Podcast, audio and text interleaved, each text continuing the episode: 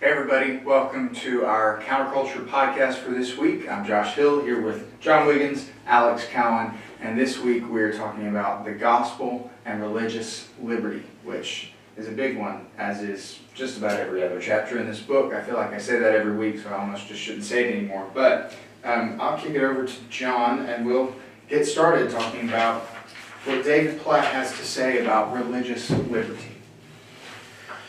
So, the beginning of this chapter really hammers in the idea of, of freedom of religion um, and trying to help, trying to kind of lay the foundation of if, if we believe, uh, if we believe in the gospel, if we believe in Scripture, uh, we're going to be a people who are for everyone's ability to choose, make make the choice of what religion they would like to follow. You know, um, mm-hmm. and thus, like, uh, you know, making making it obvious that coercion and manipulation when it comes to religion by the government is not okay. Uh, I, I, think that's kind of the, the foundation that he's starting with here, and just he's doing that by saying, you know, we we uh, we believe that everyone should have the ability to choose, uh, you know, if they want to follow Jesus or not, and thus that makes sense that everyone, you know, should have that same freedom to choose about every other religion. You, you know what I mean? So, in every other context, so, uh, that that um that seems like the ground the ground level that yeah. he's that he's talking about here. Mm-hmm. Um, he says, uh, for example. Um, he starts off with North, the example of North Korea and the example of a place where that's the most extreme example. Yeah. Um, yeah. The extreme example of what happens when there's no religious liberty. They'll kill you for reading the Bible. Yeah. Right, that, that level. Yes. Yeah. Yeah. Uh, the idea is that uh, we um, we don't we don't think about this uh, because we live in a country where this is the norm mm-hmm. and and somewhat uh, for the most part always been the case as far as the the belief that people should be able to worship, you know, freely, have freedom to worship whatever they would like. Uh, so um, he's kind of pitting that against sort of the he does that he, he sort of pits it against the, um, the the persecuted church somewhat too by saying you know the persecuted church is is uh, uh, obviously not experiencing religious freedom in, in the places that they are in, and so and they're and they're paying the price for for for that, right? And and so uh, he's sort of saying, well, in light of that, um, how much more so should we be advocates for religious freedom? You know, so there's a tone of that in there as well.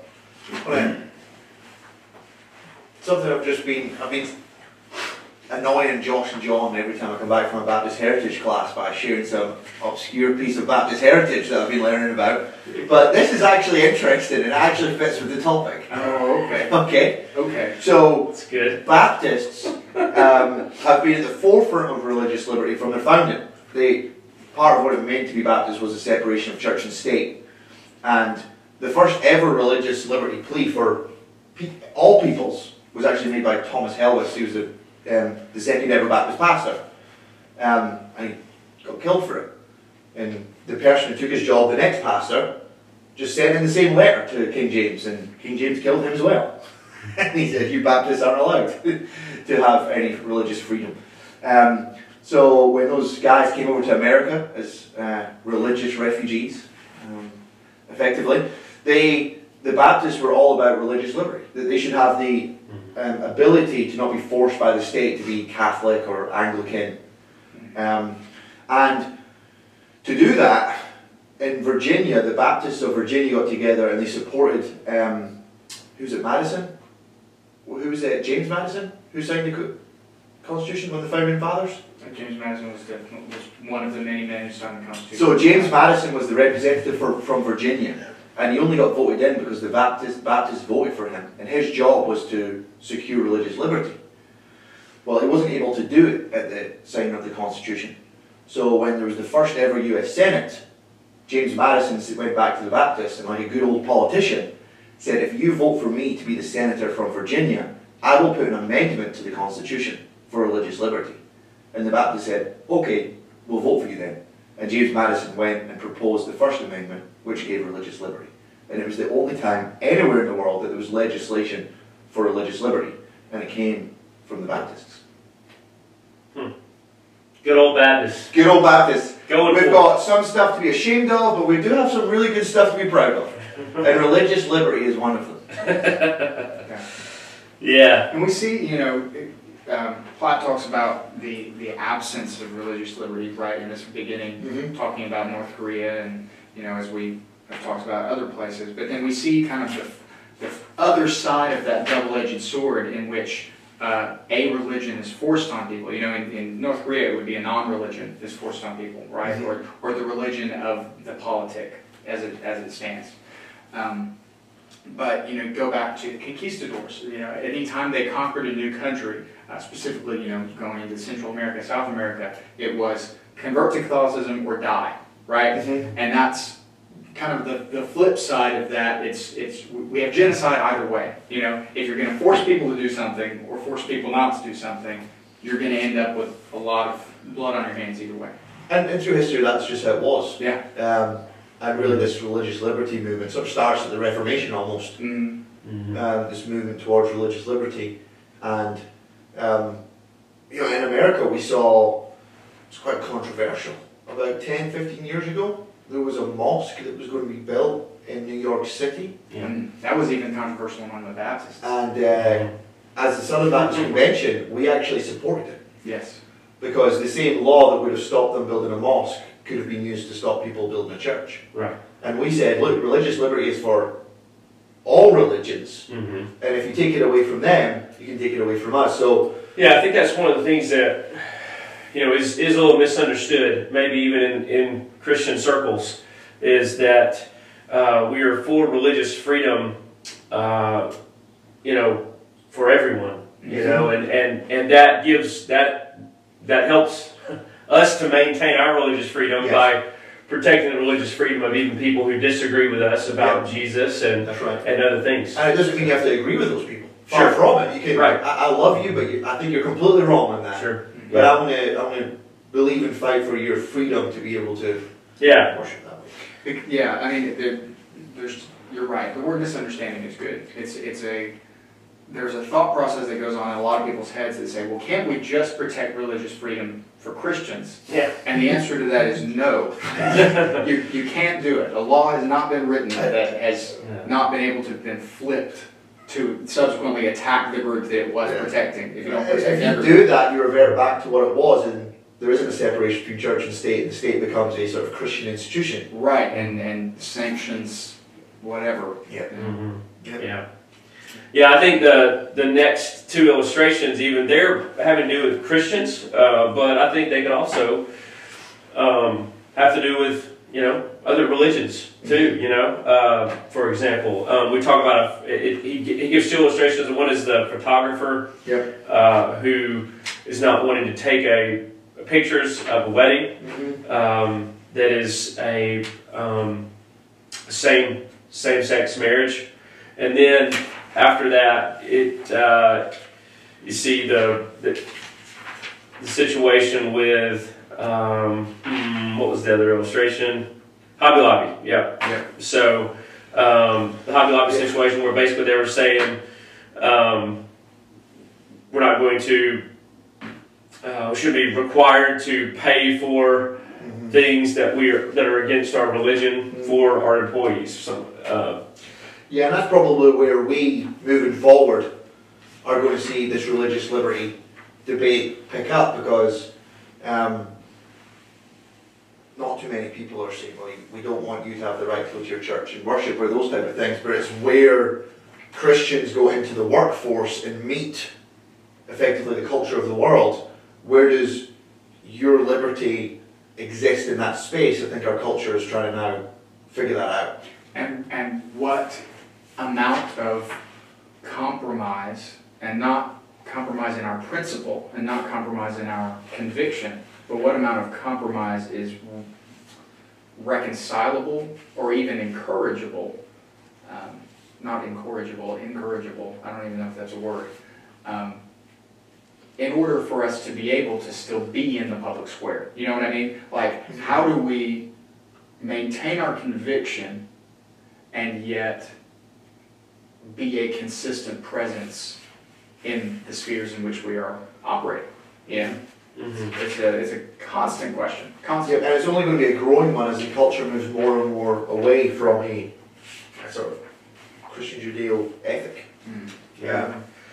Yeah, I think uh, he, he Platt says, you know, the photographer, right? She said no, and then she had to pay for it, right? She was, um, uh, she, the court said violated um, this new Mexico Human Rights Act in the same way um, as if uh, it had refused to photograph a wedding between people of different races. That was the comment there, which uh, which Platt points out, I think rightly so, that equating ethnic identity with sexual activity is is problematic. Um, uh, and then he talks about um, this uh, um, uh, kind of what the what the final thoughts were basically in the smaller, more focused world, the marketplace of commerce and public accommodation. Uh, the Huguenins uh, have to channel their conduct, not their beliefs, so as to leave space for other Americans who believe something different. Um, this, the court said, is the price of citizenship in our country. That's a scary thought, I think, um, because uh, I think that uh, to make that statement is um, uh, means that I can't refuse, in good conscience, refuse business, you know, as I see fit to do so, if it goes against my conscience to do so. Does that make sense?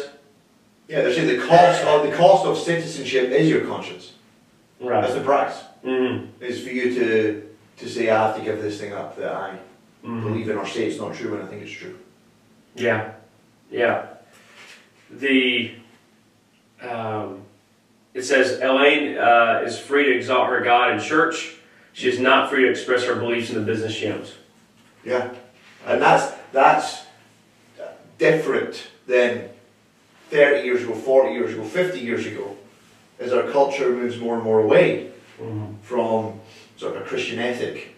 Then you know you're free to go to Scan Baptist Church and worship Yeah. in church and um, sing your heart out to God in the Family Life Centre, but we just don't want to hear any of that in in the workplace. Right, right, right. That's Yeah.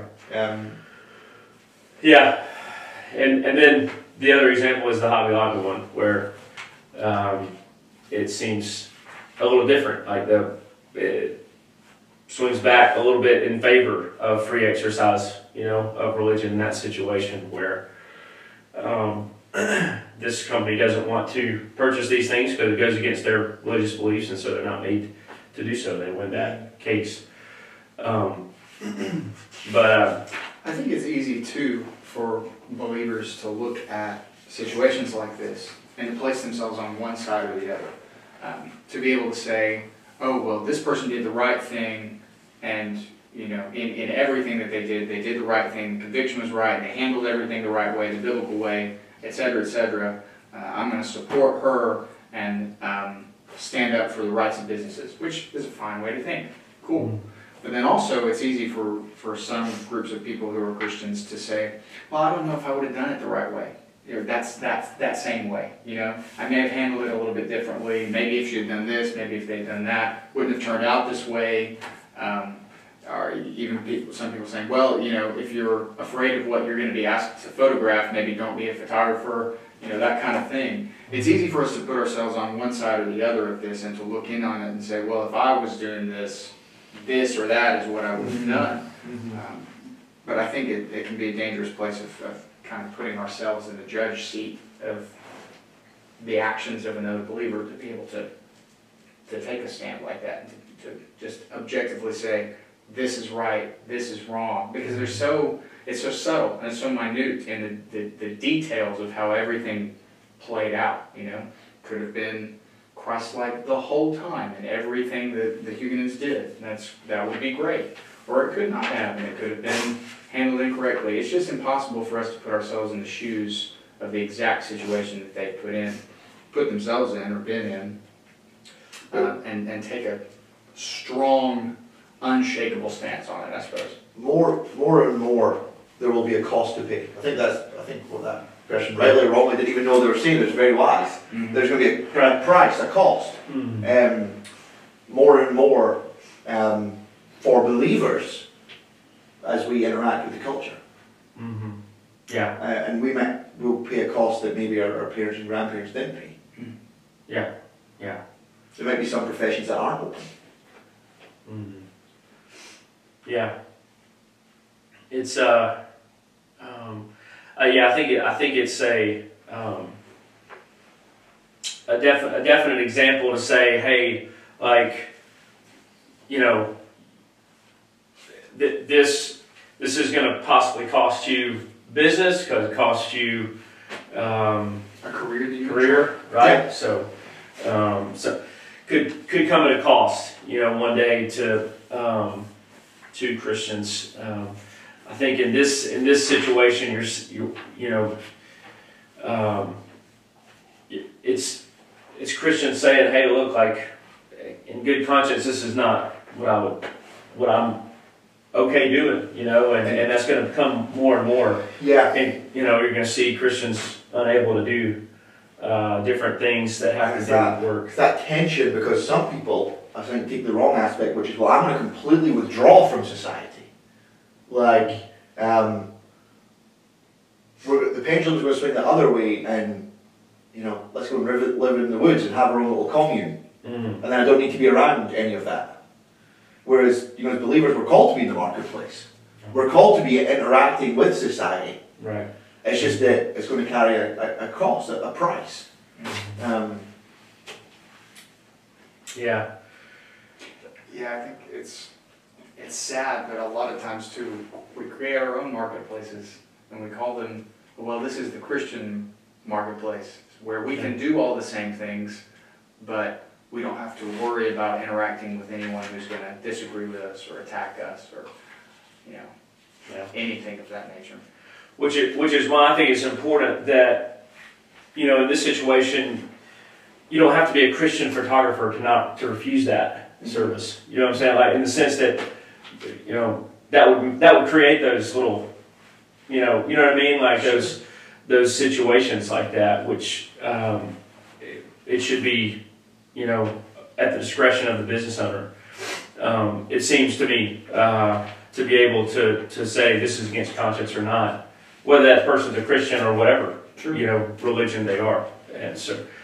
But uh, anyways, the the latter part of this, uh, he goes on to um, talk about dignity in disagreement. Um, uh, I'll well, you're finding that, John. Can I just read one quote yeah yeah that I thought was, I mean, it's right at the end, so you, John, you might have had this lined up to say. So no it's okay uh, it's just, Platt, Platt has just in one or two sentences described what we've been trying to talk about in five minutes.